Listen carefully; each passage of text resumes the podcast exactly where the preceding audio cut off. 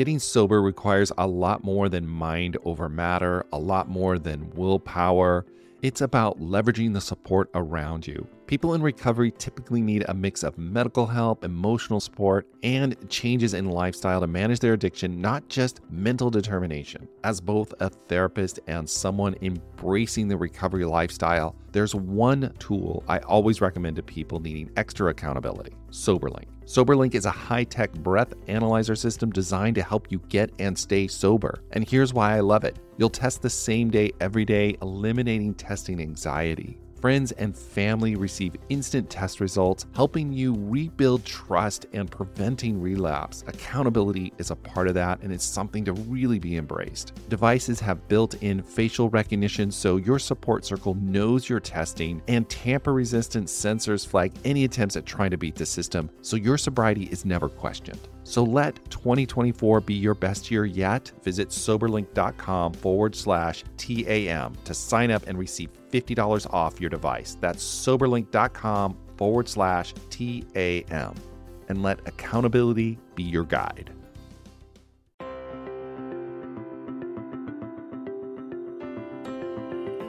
Hello, everyone. Welcome to the Addicted Mind podcast.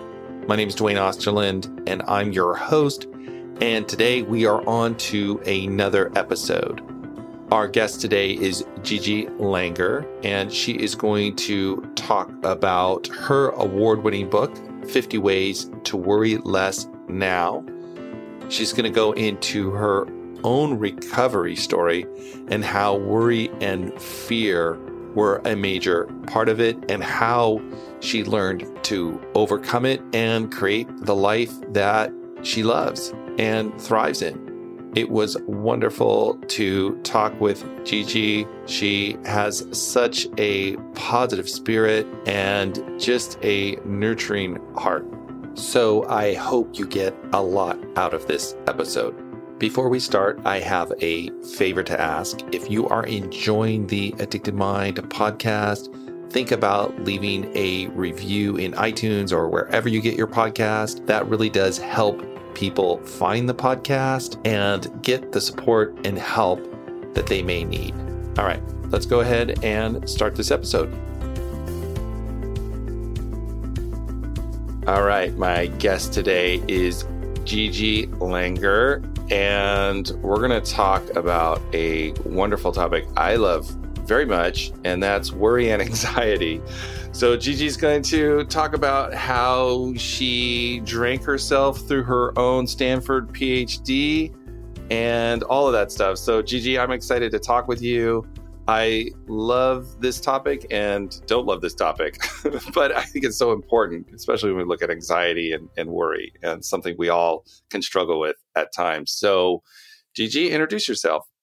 Oh, I'm Gigi Langer. I'm really happy to be here, Duane. Thanks for having me as a guest. You got yeah, it. what do I say? I'm the author of a, a book about anxiety and worry called Worry Less Now. Yeah, I was a college professor for 25 years in a high pressure situation. So suffered with anxiety a lot, but I was in Right. sober. I was sober, and that's what made the difference. You know, so Right. it, was, it Right. wasn't fun getting there to hit that bottom, but I was very grateful that I could deal with the anxiety and worry issues from a sober platform. a sober space. So let's just start a little bit with your history of your own, my guess, use of alcohol to help with that anxiety and worry, and then where that got you, and then how you kind of moved through that and got to this place where you could actually write this book and help others. Mm, that's a long story. I'll make it It- short. it is. Okay.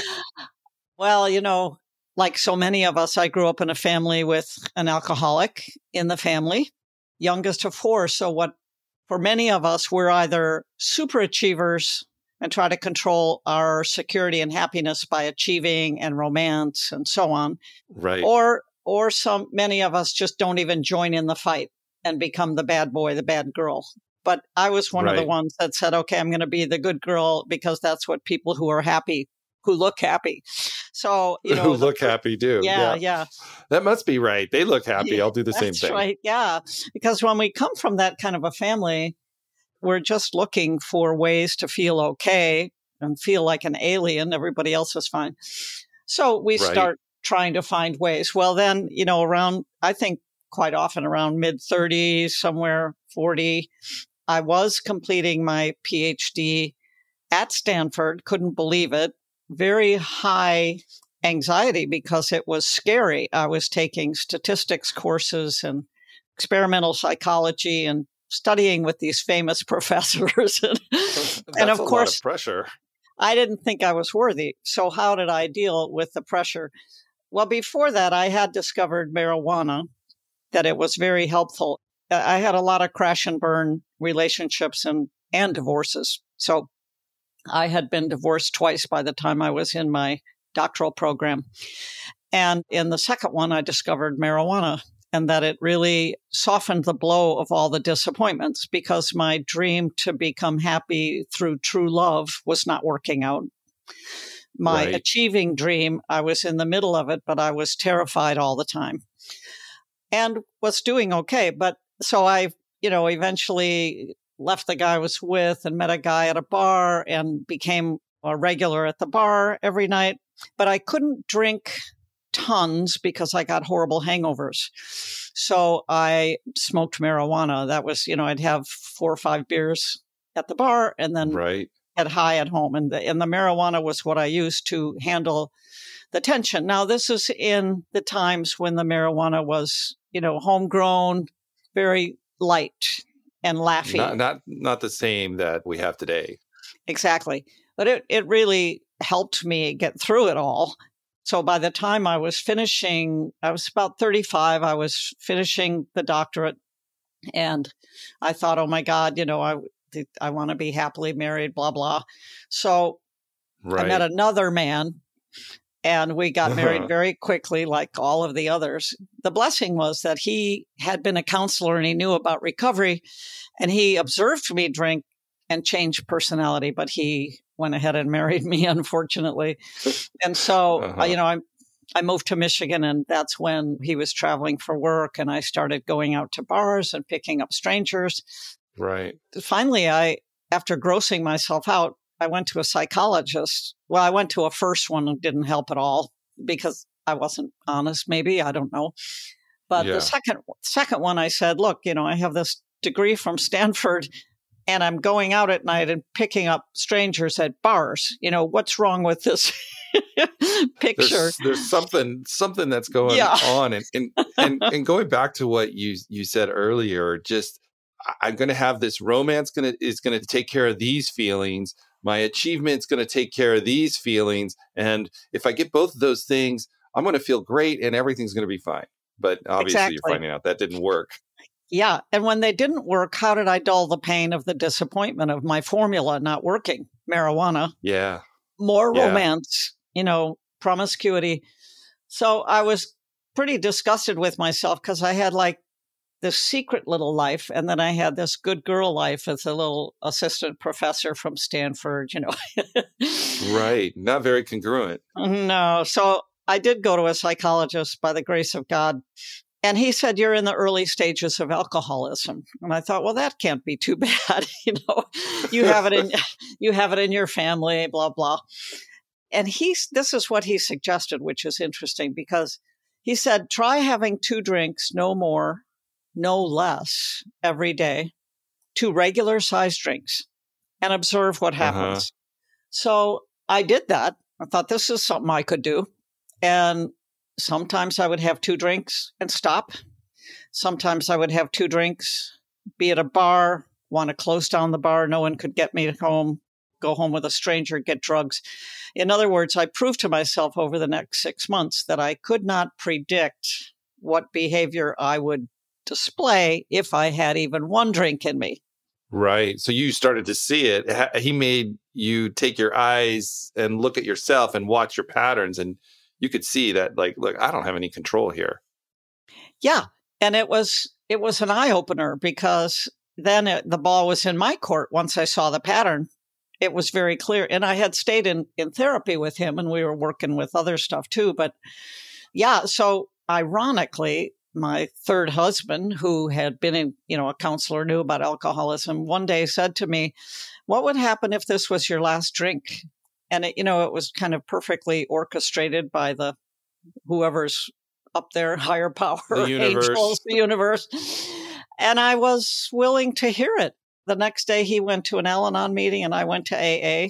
And I had been seeking something. And I, in the mid 80s, late 80s, it was all men smoking and, you know, right. tobacco. And, but I still felt very comfortable and as if there was something there for me. I didn't know what it was. And I, I stuck with the program and therapy. Did eventually divorce after a year of all the therapy, everything. Right. Right. The other divorces or relationships, I just grabbed my saddle and my skis and left. this time Right. I was in recovery. I was doing it a responsible way. And then after a year or so, I met my husband, who's we've been married for over 30 years and very, very, very happy. And finally, that settled in for me. So it's, it's been a true gift, recovery, really an amazing gift. Wow, that that is amazing. It sounds like you gave up on your first formula and somehow found a different one. Exactly. Exactly. Yeah. And the formula in those days, late 80s, early 90s, there wasn't much out there except for the 12 steps. Right? And for me, because it was organized, it took me six months to ask someone to be my sponsor because I wasn't used for, to asking for help. You know, I was one of those isolators.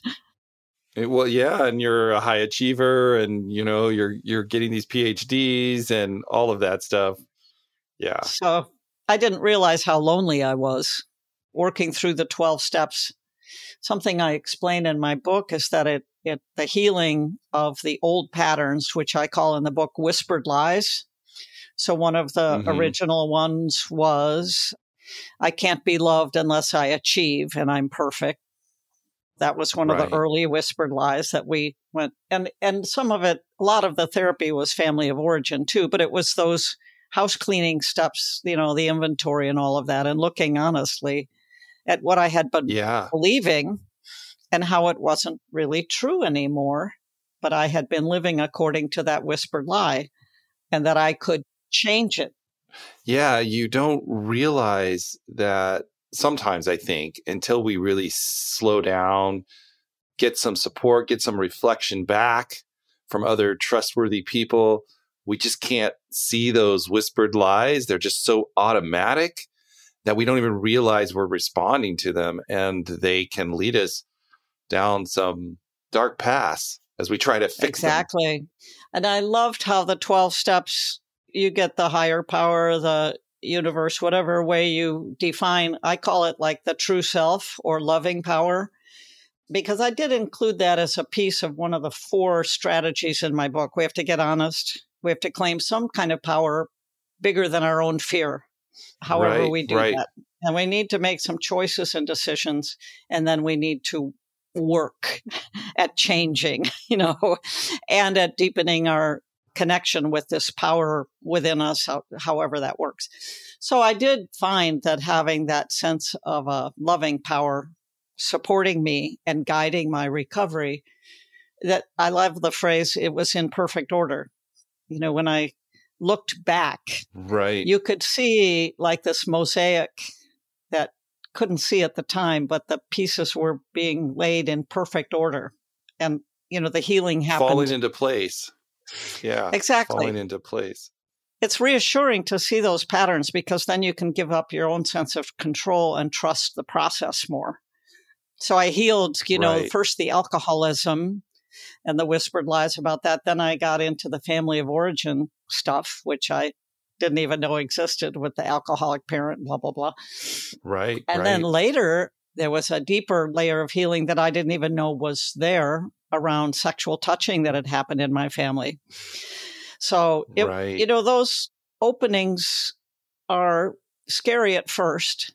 But the one thing I've always wanted to share with people is that don't be afraid to start the process because there is like a healthy part of ourselves that's regulating the process. I think a lot of us, I was afraid that if I ripped the band aid off and started getting honest, all the feelings would come out and just completely destroy me.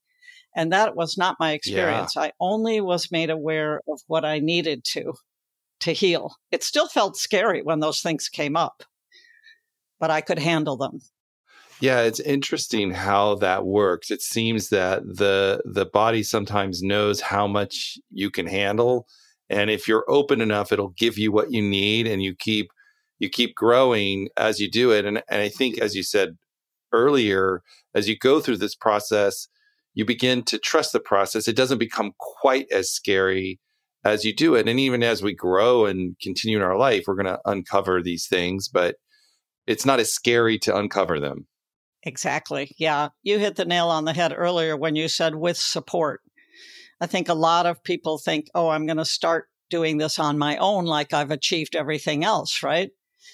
And so I'll do the 12 right, steps yeah. on my own, or I'll do this on my own. And uh, we really need mentors. And especially for people who are highly sensitive or grew up in dysfunctional families, we don't believe we're lovable. That's one of the big whispered lies. So, at least in a 12 step program, and I'm sure in a lot of the other ones that I haven't experienced, people are there as a loving mentor and guide, not judging, right. supportive, caring and that's what I had always missed. They were like new, new healthy parents that I never had. You know, very allowing, very comforting, yeah. very loving, but but firm. Yeah, almost in a way being reparented by loving people. Kind of some of the boundaries you maybe needed in your own childhood can take place in in these communities, in these healthy communities, to help promote that kind of deeper healing. Yeah, so you asked after these years of healing what kind of caused me to desire to write a book. And I had, because yeah. I was in education and psychology in my career, I had done a lot of technical academic writing. So I knew how to write clearly for an audience. After I retired, gee, about four or five years after that, I was visiting my, I retired early. I was a little prone to stress and anxiety, so I knew it would be good for me to retire when I could. But I was visiting my mother and I was reflecting on how much healing. I didn't feel any animosity toward her. I was, you know, able to be loving and supportive and caring. And I'm flying home on the plane and I'm thinking, look at this miracle. I don't feel wow. any resentments. I feel only this loving, caring. And I thought, how did this happen? And wouldn't it be great if other people could find this? And I thought, well, over the years with my therapy and working the 12 steps, I've learned so many tools for helping me through resentments, fear, stress, anxiety, worries, etc., etc. that wouldn't it be great if I could write it in a way that the everyday person could access some of these tools that people in recovery get and also right, the other right. ones I discovered like the energy healing with the tapping and so many tools, you know. So I started listing them and I started thinking, well, what in my story and my history caused me to discover this particular tool. So I wrote those stories. And then I put a little paragraph for each tool about the research on it. So there's 50 ways to worry less now. A lot of them are right very recovery friendly so a lot of people who buy the book are in recovery but i know at least one person who read the book and decided to stop drinking as a result, could really relate to the whole story. So it's not designed for that. It's designed to help us change our negative thinking using, right, know, right. of course, spiritual tools, but also cognitive reframing, the brain research, and also the energy psychology things. So I think a lot of people find it very practical. Yeah, I tried to make it practical. Yeah, and and that can be so helpful, especially when we're in distress, is having practical steps that you can take right here and now. One of the questions I have is looking at the anxiety and worry. Why that topic specifically, and why was that important to you? Mm, great question. Well, when I quit drinking, I still had a thinking problem, like so many of us discover and I worked the 12 steps with that thinking problem, and I was in therapy. And I discovered other tools besides the 12 steps. I was guided to other tools that helped me reduce my fear factor.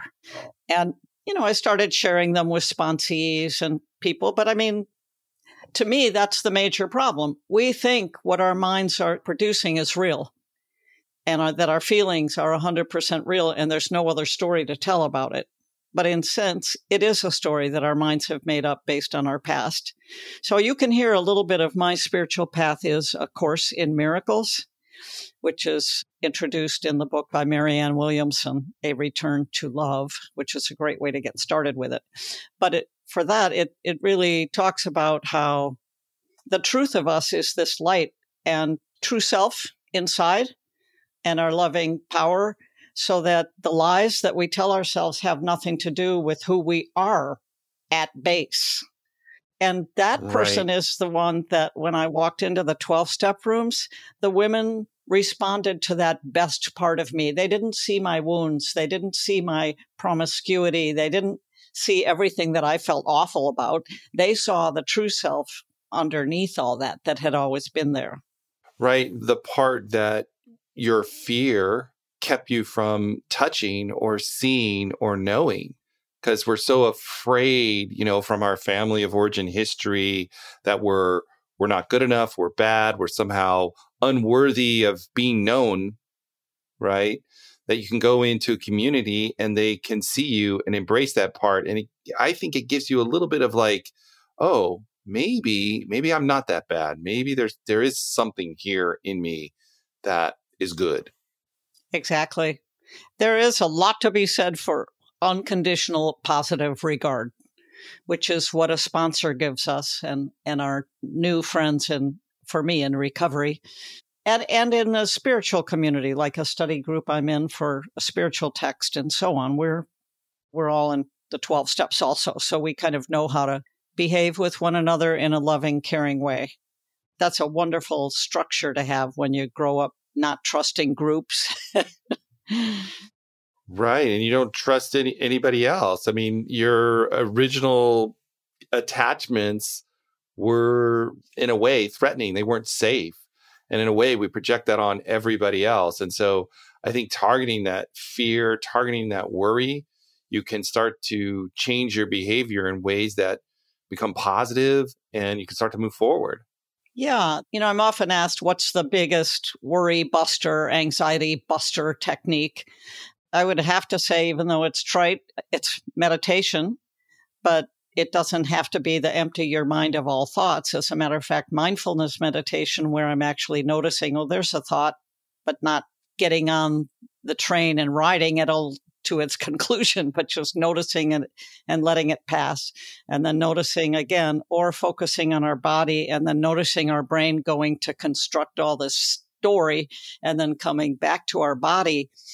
That is truly a practice with a small p. Practice, practice, practice, noticing what my mind is doing and observing it and separating from it into this other self that's doing the observing the true self that's able to say, oh, yeah, oh, look at that. Yeah. Yeah. I was just thinking about your earlier story with the psychiatrist that asked you to notice your drinking and to notice what happened. You know, I mean, some in, in a way, it sounds like a little bit of of mindfulness there just to see your own process. You're right, Duane. I never had thought of it that way that he asked me to kind of separate myself out. You know, it's like that exercise where yeah. if you're in the middle of a problem and they say, well, write it as if someone else is having the problem. Mary was so scared because her boyfriend didn't call her back. You know, you're you're Mary, right? But you're putting it out there on the page as yeah. if it's someone else. There's that feeling of distance that is so helpful. Yeah. Uh, for me, I know personally, has been extremely helpful to be able to slow down and just kind of watch what's going on. But like you said earlier, it's a skill you got to keep doing, you got to keep practicing, and it does get easier. But it, yeah, it helps get you that distance so you can go, wait a minute, what's what's going on here? What's happening? Yes. You know, one of the tools I put in the book that are not commonly known, although more people know now, is The Work by Byron Katie, where you take the whispered lie and you ask yourself, is this true? And then you ask yourself, is it really true? And what's the consequence of me believing that if I make a mistake, the world's going to crash down on me? And how might I feel if I right. didn't believe that? And then she teaches you how to turn it around. It's just loosening the soil of those false beliefs where we realize they don't have to run the show anymore. I have a choice about what's going on in my mind. And, you know, a lot of the time I'm not conscious of what's going on in my mind, but when I'm disturbed, I can tell. And then mm-hmm. I can ask myself, what's going on in my mind that's scaring me? Basically, that's the question, right? yeah, yeah. But I, I, think, like you said earlier, it's like you have to have the some of the skills and the mindfulness to be able to ask that question. Because in the beginning, we we don't even know we need to ask a question. We're like so lost in our worry and fear that we're just running from it. We don't even know it. We don't even know to ask that question. And like having all the practical skills, like you said, like you've put in your book, are all the tools to like start developing this process of being able to slow down, stop, look, see, and think differently. Exactly, exactly. It was such a revelation to realize that the responsibility for what I'm thinking about lies with me. But yeah. that was the beauty yeah, of the 12 steps well, and the yeah. supportive environment and the therapy and so on. Yeah, I think we just, that skill set, if we're coming from maybe some dysfunction in our early history, we just don't have that skill set. And so we just don't know to do it. And we have to learn it and be present with our own. Yeah, I think just really going back to that base fear. Yeah. And I don't think that our culture necessarily encourages us in that direction. Most of the things that are advertised and, and glorified are things that kind of numb us out, numb us away from our true selves. And so it's so easy to just say, Oh, I don't feel well. I'm going to go shopping or oh, I don't, I'm going to eat. And I think it's crucial for people to know if we're numbing our feelings out with any habitual behavior, our chance for becoming happy is almost nil because we won't be able to get yeah. honest and own what's going on with us. But a lot of people say, well, I know my mother didn't love me and this happened and that happened. I know I'm screwed up. But then they stop there as opposed to saying, yeah. okay, what's the next step? What do I do about it? Yeah. I think you bring up such an important point because, yeah, we just stop the anxiety. But if we're not listening to our inner voice and we're not slowing down, we don't know where to go. We don't know what we actually need. And that, yeah, that is a critical component because then that brings the long term life satisfaction, right? Because we're congruent with ourselves. We're doing the things that are meaningful to us. But if we're running from fear and we're just achieving because we're afraid, we're achieving or having relationships because that's the only way to get love, it's the only way we know how. We don't listen to our authentic selves and we can't build anything that is truly meaningful to us. And then we're kind of lost and lonely. Exactly and true. There's an image I have that I'm actually writing another book about the heart. If the heart you image, you know, is your true self, your light, then it gets clogged up with worries and fear and it kind of restricts yeah. the flow of love in and out. So when we start to heal and get honest and we dissolve some of those blockages, then more love flows in and out. And then these amazing things start happening. We, we, of course, we started, we had to get some relationships with healthy people to start the process, but th- we get more of those people and they're an utter joy. We start discovering what our true selves really want to do in this world. You know, what am I here for? Yeah. And things start kind of appearing. It, it is true that perfect order thing works because we kind of surrender our way and start noticing the universe a little pointer here, a little pointer there.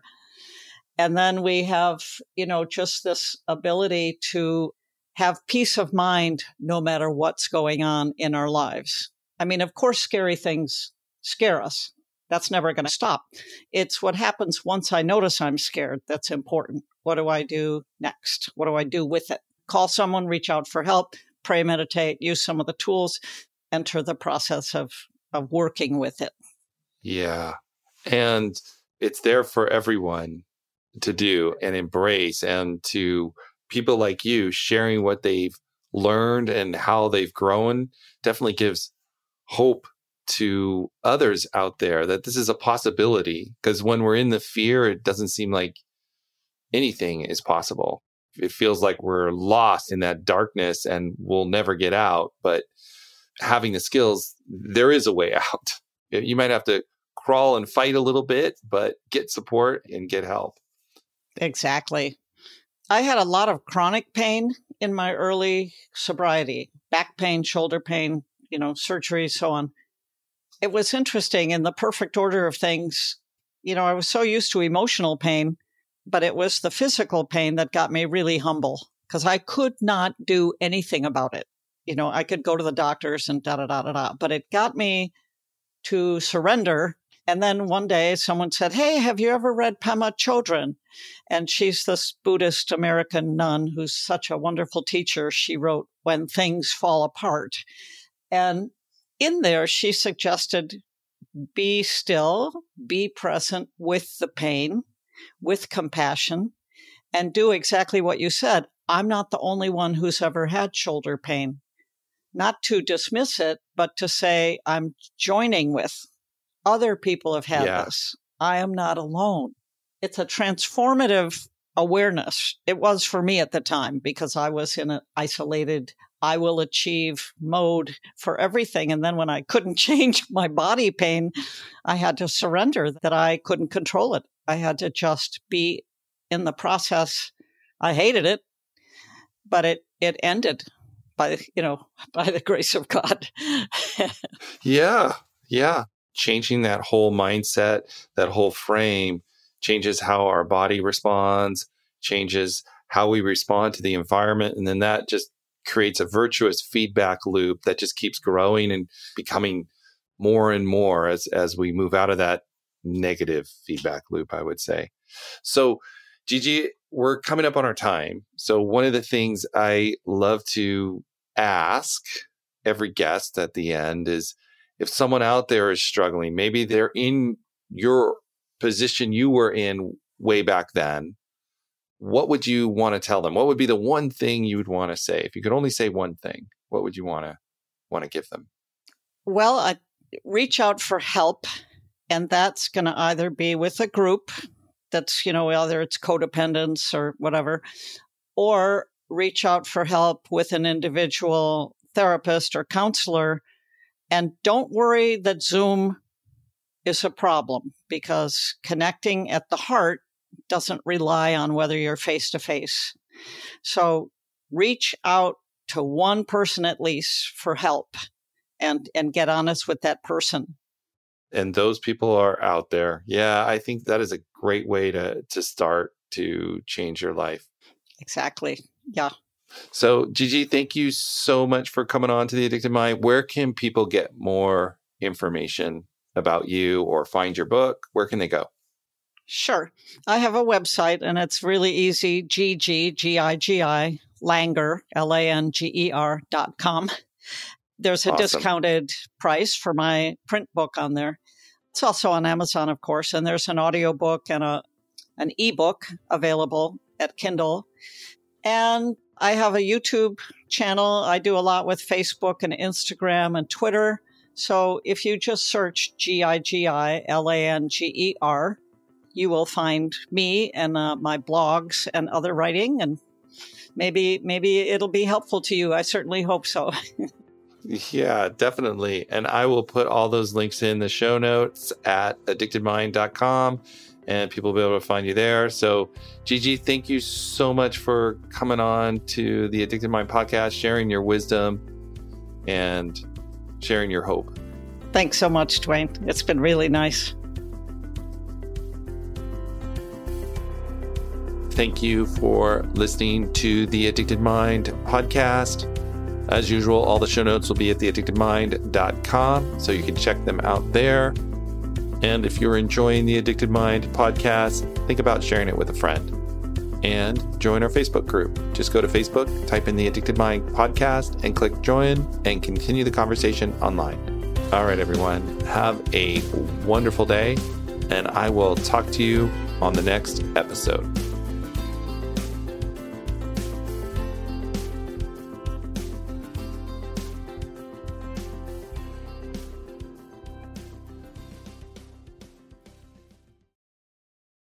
It's easy to blame ourselves for our struggles with alcohol. We see people around us being able to control their drinking without any consequences, yet no matter what we try, we can't seem to figure it out for ourselves. My name is Gillian Tietz, and I am the host of the Sober Powered podcast, where I use my biochemistry background to explain the latest research in addiction and help you understand both why you drink the way you do and how to develop the skills and mindset you need to find freedom from alcohol. I discuss topics like why we think about our drinking 24 7, why we have no off switch, and why we crave alcohol. If you're struggling with your drinking or you know someone who is, then I hope that you will check out the Sober Powered podcast. New episodes every Friday. See you there.